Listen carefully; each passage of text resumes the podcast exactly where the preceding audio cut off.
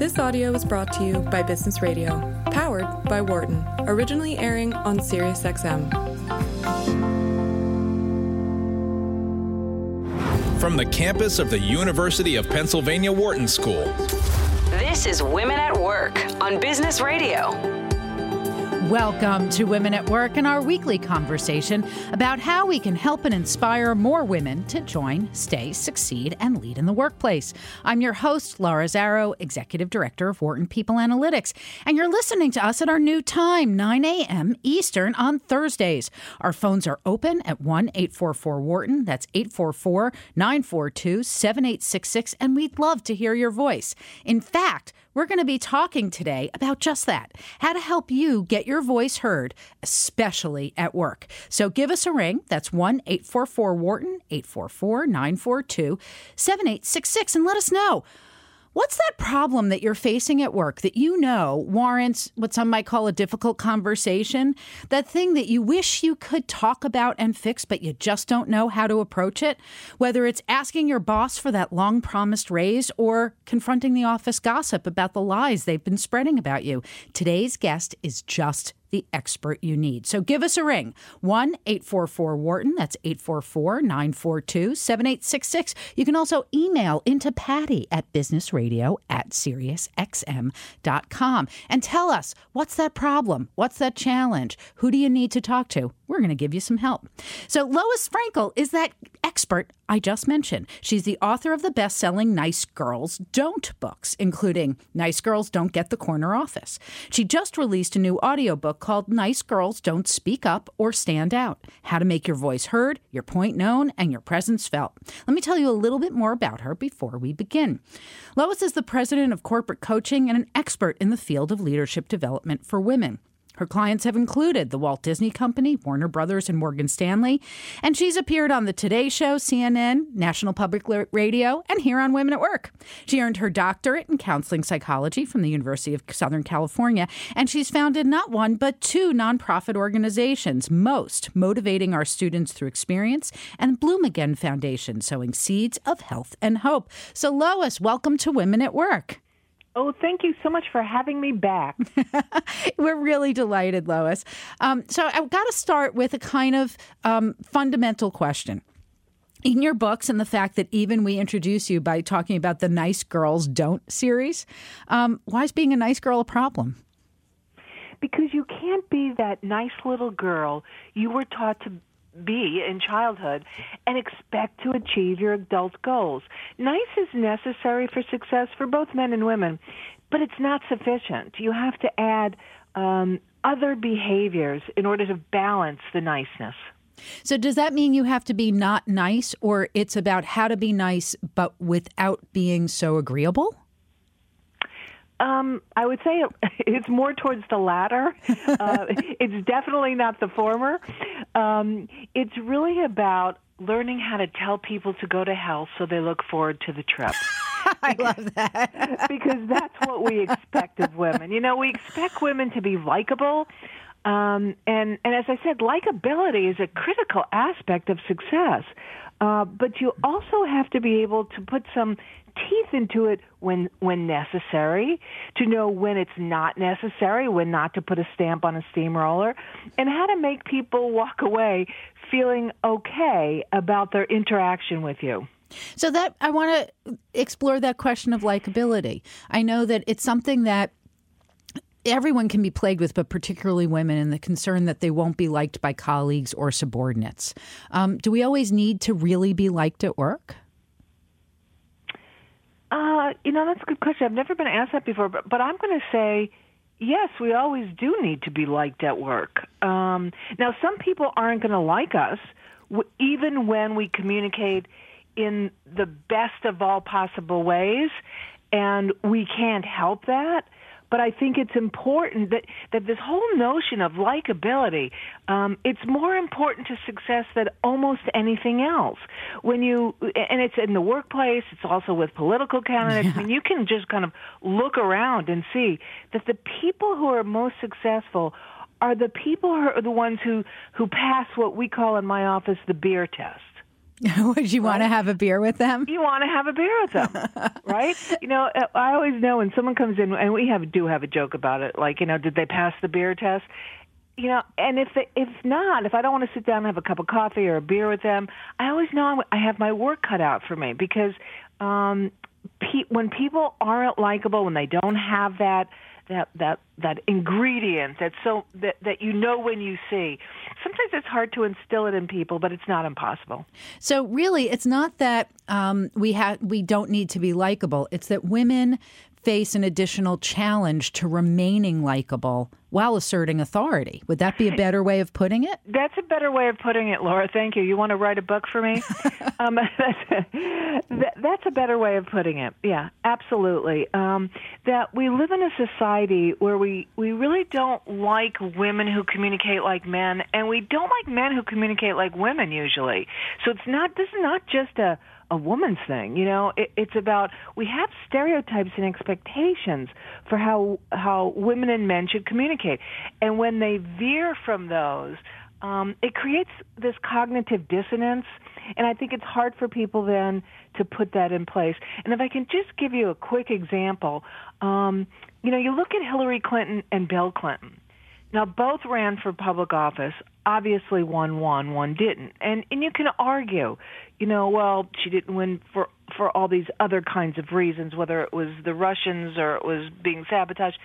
But but it, but if you compare the two of them, Bill Clinton has and had a very high likability quotient that Hillary just never had, at mm-hmm. least publicly. Right. And and many of us have pondered including us here on the show that it's because we're not it's it's hard for people to like a woman who presents herself as strong and competent. Um it's hard if she presents herself as strong and competent and doesn't recognize the rules are different for her. I mean, when I watched Elizabeth Warren the other day on the stage, um, on, in the debate stage, mm-hmm just answer that question about so did Bernie Sanders tell you that a woman could never be president? You know, what she did was she did a masterful job of contradicting him with some humor, with both humor and data. I mean, she looked around and she said, you know, of everybody on the stage, you know, 10 men lost elections, and the only one who never lost one are me and Amy. And and in that process, she also supported the only other woman on the platform. So she's actually a good example of someone who communicates powerfully without being offensive. And so that she can remain likable and strong at the same time. Yeah, and I think that's what keeps her in the, um, you know, still in the uh, campaign at this point. So, when we're talking about communication at work, for those of us that are not on the national debate stage, is it um, what are all the places where it comes up? Is it um, do we have to address it in how we address conflict one to one? Is it when we're public speaking? Does it also does this carry over into our written communication? Yes. so it's across the board. when you think about it, um, you know, communication is really, and that's why I wrote this book, with, or I should say, recorded this book because it's only available in audio. Um, I recorded this book because I feel like communication is really at the core of everything we do. Mm-hmm. I mean, I've written other books, but I think it's important that we take a look at this this one most critical aspect of what moves us forward or keeps us behind. It's in every single thing that we do. Every time we open our mouths, it's a presentation. Mm-hmm. And we need to prepare for every presentation. And so um, that's something I think people don't get. And that's true for both men and women. Absolutely. Also, when you frame it as a presentation, that makes a lot of sense about the mindfulness that we should bring to it, or at least that's the first thing that I start to think about. Um, but also, it's not just one way communication. Um, part of what you wrote about so beautifully, and that seems essential to all this, the communication is a function that um, creates our relationship dynamic with other people. Um, yes, and vice versa.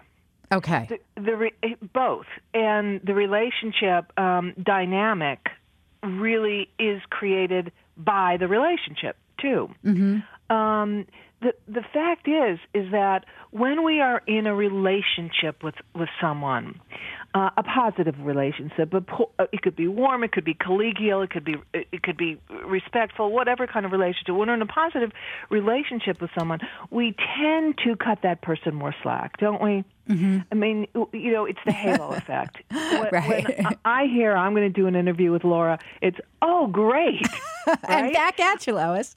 Right, because you know it's like we've had a positive relationship in the past. There's other people, and thank you by the way. there's other people, you know, who I hear it, and it's like, ah, no. And so, so really, building these relationships is so important to effective communication because you want people to cut you slack. You want people to think the best of you, not the worst. You want someone to say, "Oh, you know what? Lois was just having a bad day, as opposed to, you know, Lois is really a bitch, right? and that all comes from the relationship. So, and by the way, excuse me one second. And by the way, women are great at building relationships.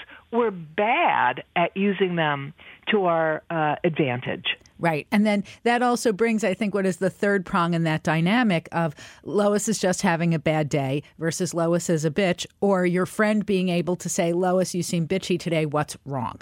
And that those are three different types of emotional reactions and forms of communicating. Um, yes, absolutely. And that that third one, um, Lois, you know, you seem bitchy today. What's wrong? Know, that's really what what we call a reflection, right? And I talk about this in the book. Um, it's a reflection about me taking a guess that there's something wrong or how do you feel or and women are good at doing that too and they're afraid to do it often in the workplace when in fact it's a very powerful tool that lets people know you not only hear them but you hear what they're not saying mm. So we're going to come back to that in a minute. But first, for those of you who just tuned in, you're listening to Women at Work here on Business Radio, powered by the Wharton School on Sirius XM 132. I'm your host, Laura Zarrow, and today I'm talking with Lois Frankel, business coach and author, and we're talking about her new audiobook, Nice Girls Don't Speak Up or Stand Out. Our phones are open at 1 844 Wharton. That's 844 942 7866. And tell us, what are you struggling to communicate? Who do you need to reflect back to? In order to help them succeed or help improve your relationship. We'd love to hear from you, your stories of success, or where you need some advice. So give us a ring. That's 1 844 Wharton, 844 942 7866. So I want to take half a step back and talk about um, how we start to build relationships based on how we communicate. And what advice do you have, especially for those people who um, it's kind of nose to the grindstone, they're sitting at their desk, they're not networking, they're not out in the world, maybe they're a little nervous about getting out in the world. How do you approach building those new relationships? Well, you know, it's different for everybody because it, all the things you just described are what I talk about in Nice Girls Don't Get the Corner Office, right? You're not going to get ahead by keeping your nose to the grindstone, staying in your office, working overtime, and making miracles. That's not how people get ahead. Uh, right? So, Unfortunately, no. Right. Right. Um, and we can look at and we can look at many examples of people who were um, uh, uh, who worked really hard, and probably in your own workplace you see it, and they don't get ahead. Whereas the people who have the most relationships in place do get ahead. And that's because when you need a relationship, it's already too late to build it. So, in, to, to answer your question, it depends on who you are for example, I'm an extreme introvert, and nobody would ever really guess that. and and I know you even laugh. You know, everybody laughs when I say that. But, but I know, also laugh because I am too. And look what oh, we're both doing oh, right now. I'm laughing. At, I'm laughing too now, right? Yeah, but we understand that that that you know, in terms of the Myers Briggs type indicator, the the introvert isn't um, is not that they don't like people, but it's that they get their energy by doing things alone which is why you do your work, why I write books. I mean, we can do this solitarily for hours and we are energized by it. And then there are people who are energized by the interaction. So the people who are energized by the interaction, I say, you know, great, use this to your advantage. Go to networking association meetings.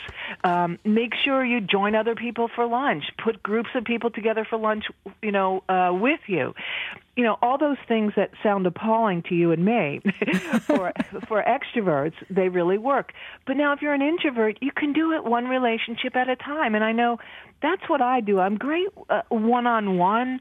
That's really why I, where I find my energy in relationship mm-hmm. building. Me too. So uh, my suggestion would be, and you probably do this too uh, as well, Laura. Um, my suggestion would be so you make it a point of putting it on your calendar that you're going to have lunch with one person a week. That's all you have to do, one person a week.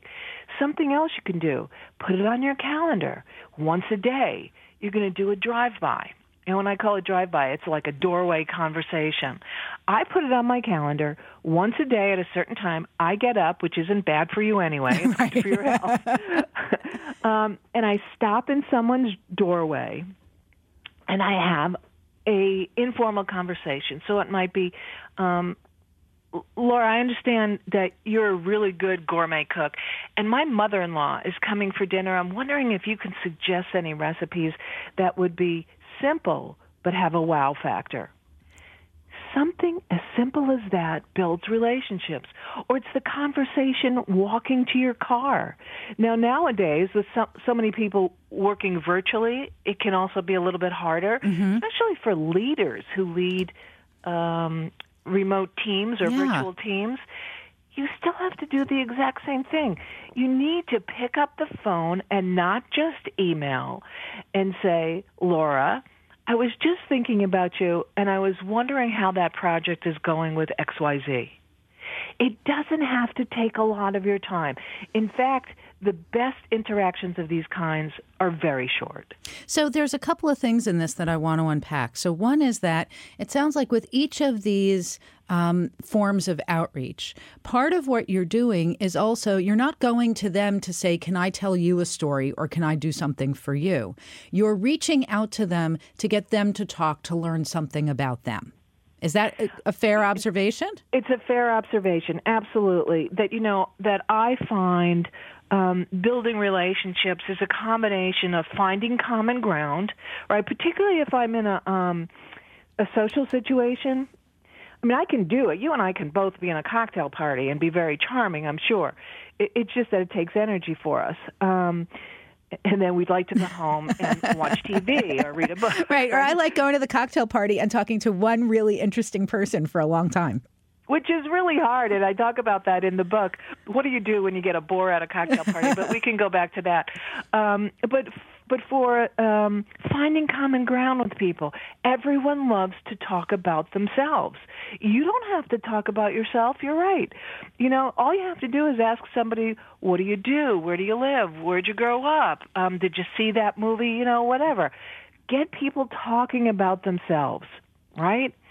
Um, match their body language. If they're leaning into you, you lean into them. If they're leaning back, lean back you know if they're talking about something that is particularly um, impactful to them, exhibit empathy.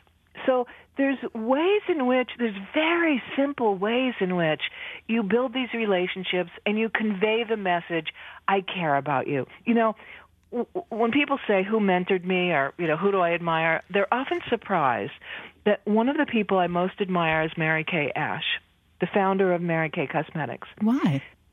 A, a, couple of reasons. Thank you for asking why. See, that was very good. I love to talk about myself. Um, um, first of all, she was a great leader, um, and she did something nobody thought she could. She decided she wanted to build a business um, where women could be financially independent, and um, God could come first, family could come second, and work would come third. Now, what man do you know built a billion dollar business off of work coming third in the lives of his employees. Not one is coming to mind. nah, yeah, I can't think of one. So that's one reason. Another reason is um, she really believed in the power of relationships. She, one of her favorite sayings was, "You treat everyone as if they have a sign on that says "Make me feel important." Oh wow! Yeah. And the thir- and a third reason that why I really like her is that, uh, or, or liked her, obviously she's not alive anymore, is that she walked the talk. There's a story about she was in Washington uh, for a meeting with uh, some of her representatives, and uh, Ronald Reagan invited her to the White House for dinner, and she turned him down. She said, "You know, I'm really here to be with this group of employees, and all, as much as I appreciate the invitation, I'm going to have to decline." That's courage Well, uh, and clarity. Uh, now you know why I love Mary Kay. Um, I can see why you love her. I'm going to go look up her, more about her because now I'm a little enchanted. Um, by the way, we have a call. So for those of you who want to get on the phones, you can reach us at 1 844 Wharton. That's 1 844 942 7866. And uh, Mila's calling from Connecticut. Mila, thanks for listening to Women at Work. What's on your mind? Hi. Thanks for having me. This is my favorite station, and um, this topic really resonates with me because it's, um, you know, my husband and I, uh, we're working parents, and, um, you know, we very much see eye to eye on a lot of things when it comes to, like, leadership and work life balance and things like that. Um, but, you know, an area that I typically find myself is, you know, sometimes he'll give me advice about how to communicate or how to influence, um, you know, certain situations. And, you know, a lot of times I feel like while his advice is super sound um, and makes sense and is logical and it's probably the right thing to do, a lot of times I feel like, you know, he has that perspective because he's a man and he's, you know, uh, you know, I, I guess a white man, right? Whereas I'm a female, I'm a woman of color, you know, I'm a mom. You know, when he says something, it's perceived one way. When I say the same exact thing, it's perceived a completely different way. And, you know, I've tried to educate him on this topic, and he understands. But, you know, we just frequently get to that place, and I wonder, you know, a lot of times I'm like, oh, well, I should just take his advice and stop, you know, holding myself back or like tripping over myself. Um, but then sometimes I'm like, unfortunately, the world is not receptive to, to that bullishness, you know, and so I'm wondering, you know, what kind of advice could you give me as far as balancing that out and, um, you know, and, and finding my way amidst all of these perceived challenges. Lois, what do you think? Uh, I think that she is absolutely right. That as a woman of color, um, and just as a woman, the rules are different. As a matter of fact, I can say things that she can't say, and not because if she says the same thing I say in my most assertive way, she's going to get called an angry black woman, right? I may get called a bitch, but she's got that additional element of race there. So she's absolutely right that, um, and, and, and I, I, I appreciate that her husband is giving her this advice, you know, out of love. How wonderful is that? Um, and I think she should listen to it and take the kernel that's true because women cannot communicate like men and get away with it. There are different rules for how Caucasian women communicate, black women communicate, Latinos communicate, and so she should take the um, the, the the advice and take the kernel of truth out of it. That that if he's saying, "Hey, you really need to to approach this and let them know you don't like what's happening," yes, you need to do that, but you need to do it differently than he would.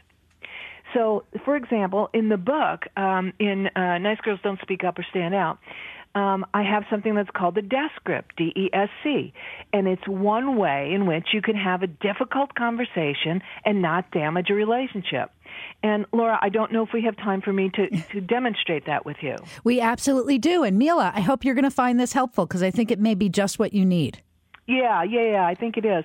So let's just say um, Laura, that we're we're in um, meetings together, and there's something I want to talk about you. Now, the D stands for so listen listen for what I'm doing, because the D stands for describe um, why I want to talk to you. E stands for explain my position and elicit yours. That's where the listening comes in. Mm-hmm. The S stands for specify what I want, and the C stands for create consequences.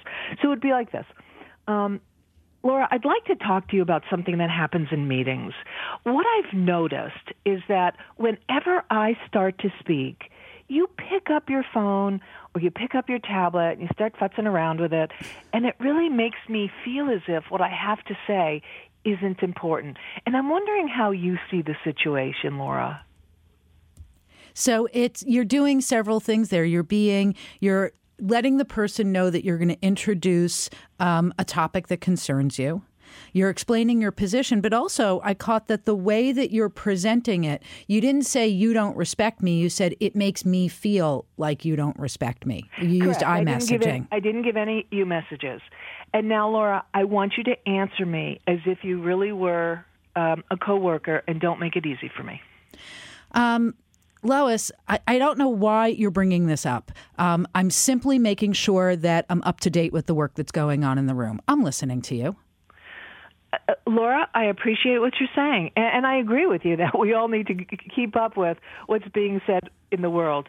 At the same time, it would be really helpful to me if, when I speak, you actually comment on what I'm saying and you add to it because we have a complementarity of strengths that when we put them together, one plus one is exponentially more than two.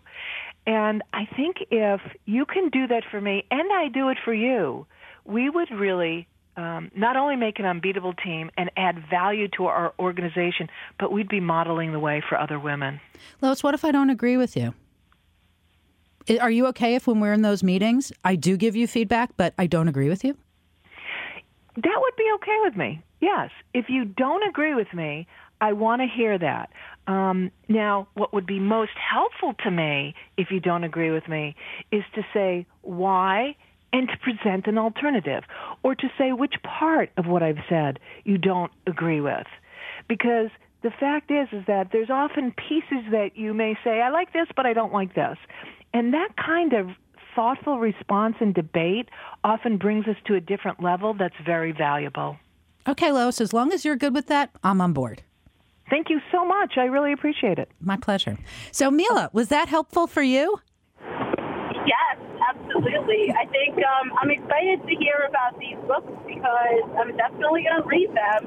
Um, my background is um, Hispanic, and in our culture, you know, we're raised to be nice people and very, you know, courtesy and politeness is at the forefront. And I think, you know, in this new world, we kind of have to revisit that a little bit. And, um, you know, because a lot of times I personally find myself in a position where people take me being nice or me being polite as a sign of weakness. And so I've recognized that and I recognize that I have to rethink the way that I communicate um, because I want to be a good leader and I want to pave the way for the women of the future and women of color, etc. So I appreciate the guy, the work that you are you both are doing, um, and I'm looking forward to keep calling into Wharton and keep listening and um, please get some good tips for books. Please do, Mila. We're thrilled that you called in, and we believe in you. Um, so, Lois, as you were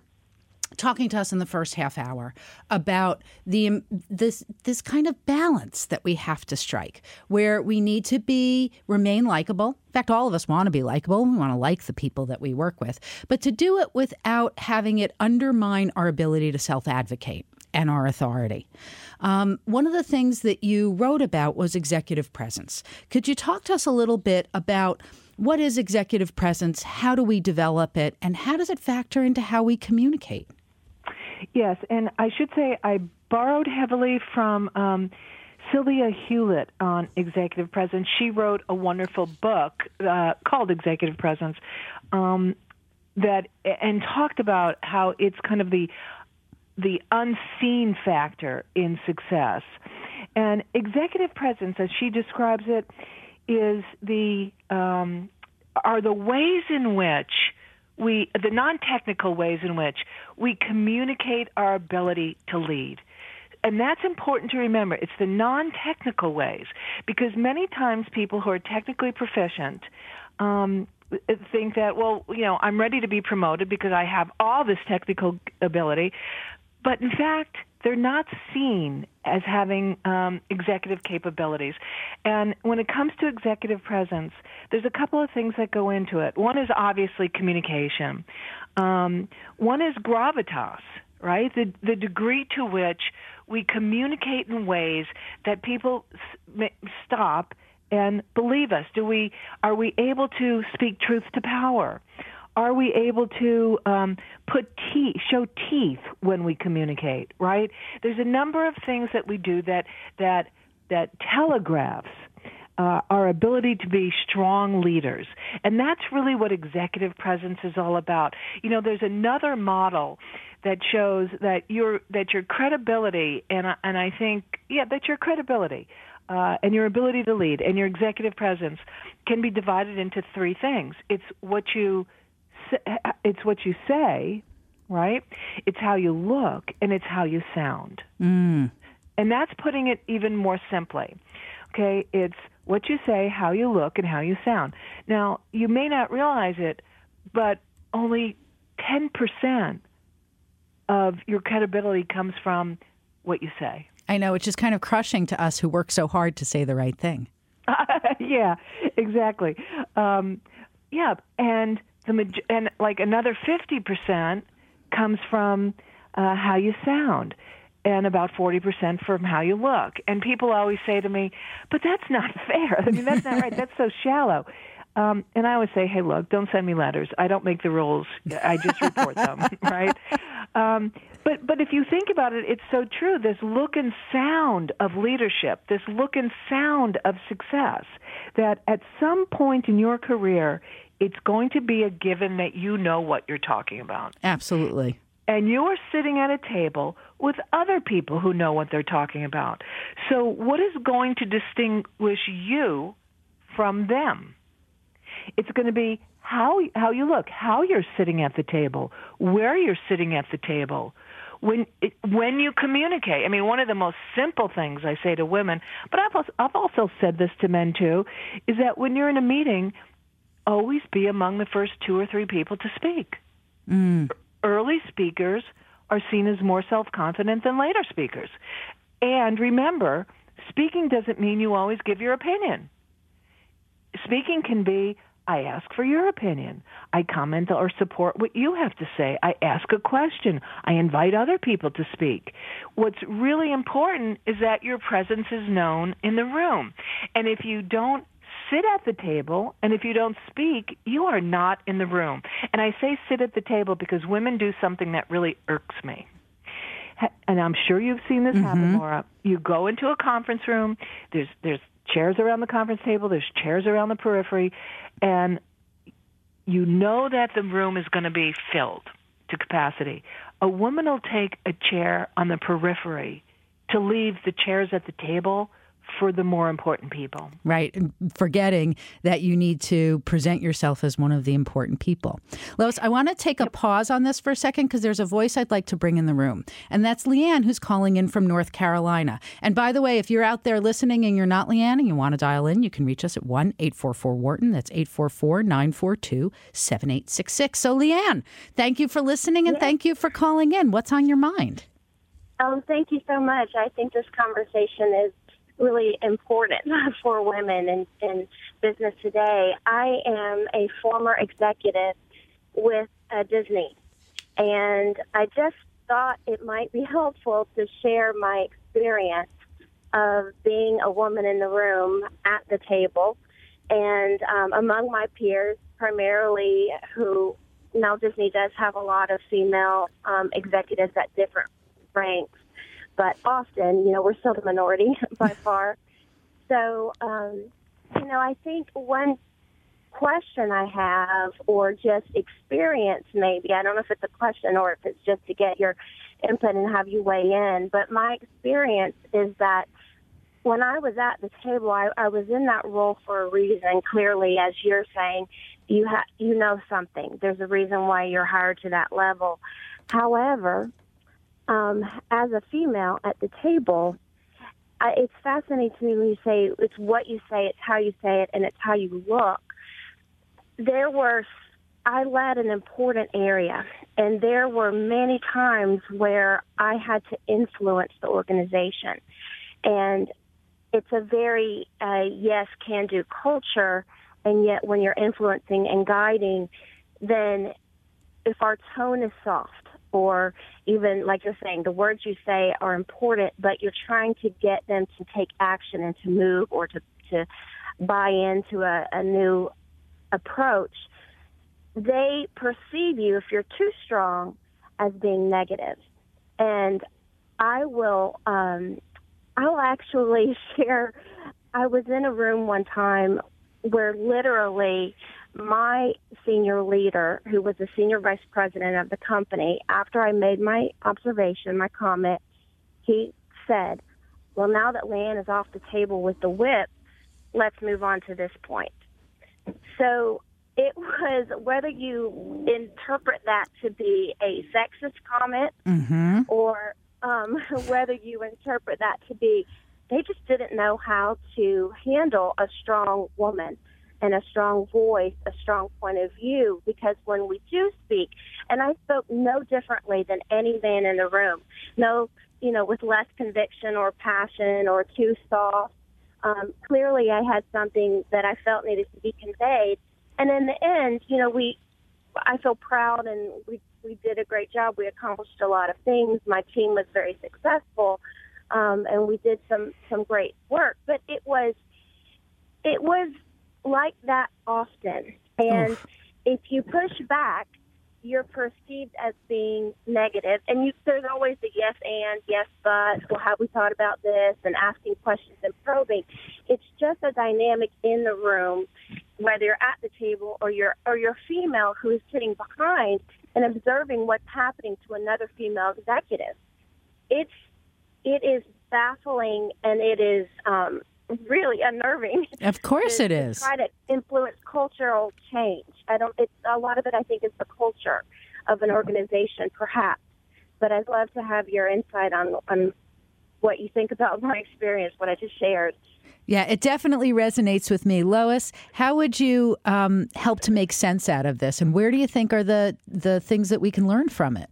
Oh, there's so much to learn from this. Um, Leanne, thanks for calling in. You know, I live in Los Angeles, and so entertainment, uh, you know, entertainment companies are part of my clients, and and I hate to say this, but you know, there's a reason why the joke in the community is that um, Disney is often called Mauschwitz, right? That they can chew that. you up and spit you out. And Leanne, it sounds like that was your experience. Yes, I mean definitely. It's funny you say that because once I left the company, I was there for a good long twelve years, um, and and moved around quite a bit uh, across the coast and even worked internationally. And um, I heard that oh, you worked at Auschwitz, and, and as an insider, it never would have occurred to me. But but yes, I'd say that that's true. I don't know if that's any less true of other corporations today. That um, you know, in intellectual property of your human resources are um, somewhat of a commodity. Uh, y- because if it's yeah, Yeah, you're absolutely right. And because you said so many things, I'm just going to interrupt you for a second because I want to get to at least three of the things that you said. And I'm going to put my coaching cap on for a second because this may be he- helpful to other leaders. Um, when you said you got the feedback, and part you used the word culture, and that is an important part of how you communicate because you have to communicate um, in a way that is appropriate for your culture. Um, in Disney, a, or a, a more um, a aggressive and b creative environment you have to create you have to communicate more aggressively and creatively right there's other organizations i go to that are much more conservative and you can't get away with the same thing you can get away with in entertainment what we call eccentric in entertainment would would be called just bad behavior in another company. So culture is important. You need to consider that. Something else you talked about was this comment that was made to you about, you know, now that you can get off the table with your whip. I would not have let that just go by because I'm sure it made you feel awful. And you can use more humor, and that's one thing I'd like to see women do more of because it can diffuse the situation. You can take your power back, and in a situation like that, you you might have said, you know, you could have said something like a whip. You think that's the whip? You know, wait till I really get it out, or or something like that. You could say yeah. anything to diffuse it, or you know, but use more humor. That's something that women can do. Something else. Um, you said something about you were being described as negative. Well, we're described as negative when we don't offer solutions. I, you know, in um, uh, Nice Girls Don't Speak Up um, or Stand Out, I really talk about the fact that y- you need to start every disagreement, almost every disagreement, with yes and, right? So, um, do you think this is a good idea?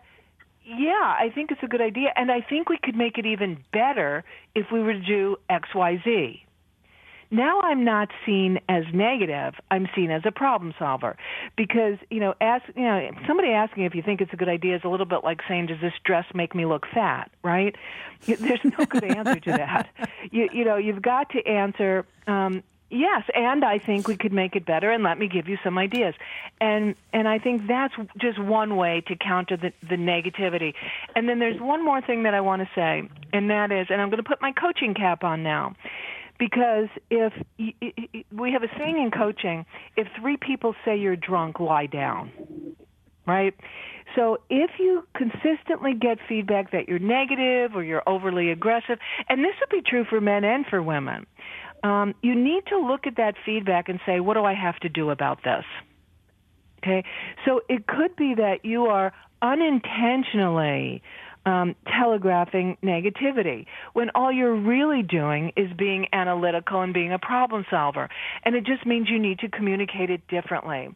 So, um, so in kind of unpacking what you said, those were just a few of the things. There was much more in there, Leanne, but those were some of the a few things I, I came up with. Oh, and one other thought and that is making sure that your style and your values are appropriate for the culture. Um, I'll never forget, I was doing a keynote at Northrop Grumman one time, and I was talking about how you communicate has to fit the culture. And this woman raised her hand and she said, That explains everything. She said, I used to work at, um, I think she said Warner Brothers, and I could be as creative as I wanted. And I came here, and all of a sudden, I was seen as someone who was kind of weird and far out. So y- you need to make sure you communicate um, using the rules of the culture, but you also have to make sure you're comfortable with the culture and, and it shares your values. Because if it doesn't, life's too short to be in an organization that does not reflect your values. Yeah, Lois, and I'd also like to add to that, let Leanne, the fact that you toughed it out for as long as you did and are able to come out at the tail end of the story proud of the work you did is a real testimony to you. Thank you. So Thank you. thank you. You so know, I guess sure. Just one other um, thought or observation. While definitely everything that you guys have have um, said is, I find very accurate and true in my situation. It's interesting to me how you know I wanted to be a female leader in the organization who could help to change some of that culture and be because it is fairly intense. I wanted to support more work life balance and things like that. And as as a female who um you know you, you don't you don't really have that option when you're it, no matter what level you are if you aspire to be um ambitious then you're you're you wear the company hat but I will say that, um, and that was a choice, you know, that I made to go ahead and do that, and I think that's why I was there for that long. But what I will say is that, ironically, some of the toughest uh, leaders that I had were female, and they they were so much in that male-dominated culture. I think they over exacerbated being tough and hard, and so. I wanted to try to balance that, and it was a challenge. Um, my hardest just the the very most challenging boss that I had, supervisor that I had, what was a female, and of course it was a man who said, "Now let's not you know get off the table with the whip." and I loved your suggestion about humor, and I think that's so important, um, and that's just brilliant, and it's something that we definitely need to think about, work on how to be witty and how to be quick mind in Absolutely. those situations.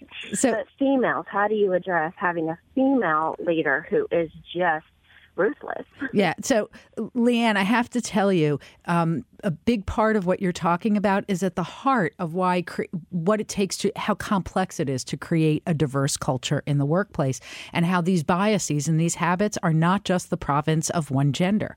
Um, for those of you who just tuned in, this is Women at Work, and I'm your host, Laura Zarrow. I'm talking with author and career coach Lois Frankel about her audiobook, Nice Girls Don't Speak Up or Stand Out How to Make Your Voice Heard, Your Point Known, and Your Presence Felt. Leanne just called in from North Carolina. And Leanne, thank you so much for calling in and for listening. If anyone else would like to share your stories, ask your questions. We'd love to have your voice heard here on Women at Work, and you can reach us at 1 844 Wharton. That's 844 942 7866. So, Lois, this is a big topic of um, the tension that comes, the challenge that comes from women who are also exhibiting some of these biases in the workplace.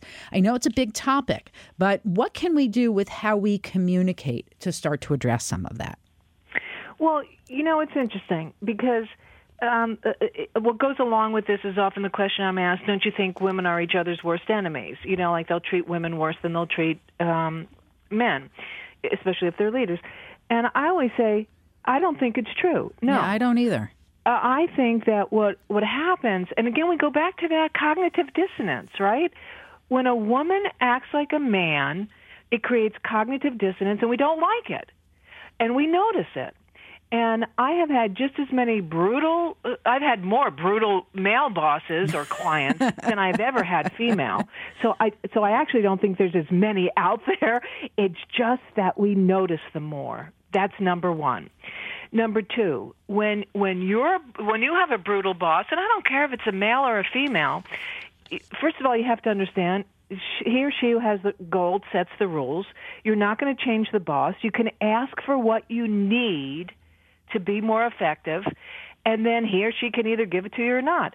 And if they don't, you don't have many options. You know, one is, you know, let's just say you've got kids and bills to pay, and it's a great paying job. You wait them out okay, or you transfer within the same company.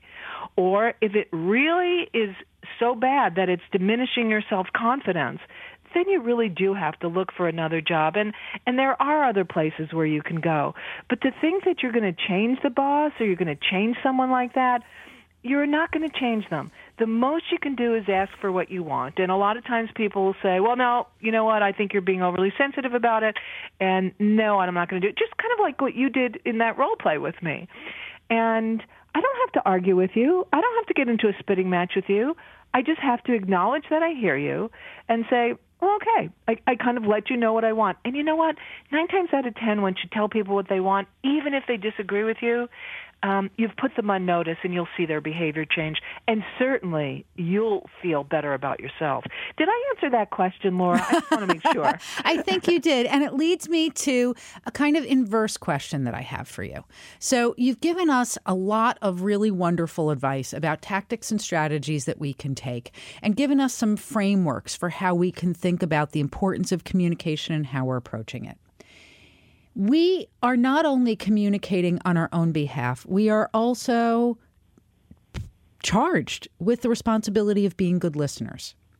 And part of the stories that we heard today were of people who were surrounded by others who didn't know how to listen sensitively.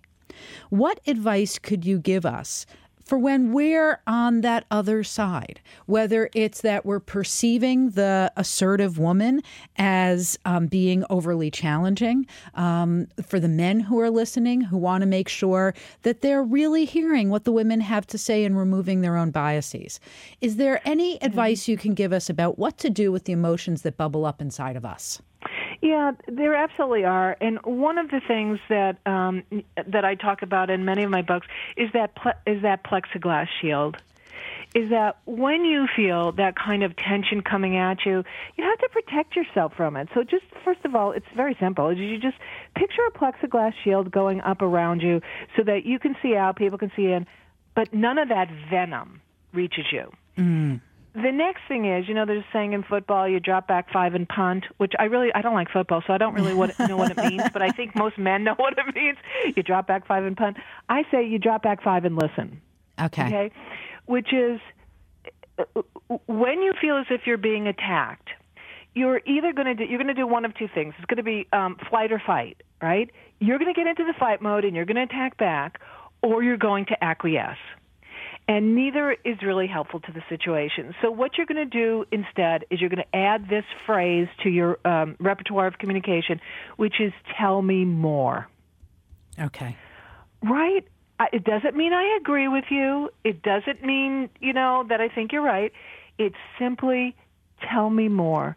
Tell me more about how you see it. Tell me more about what it would look like if I was doing it in a way that you would prefer.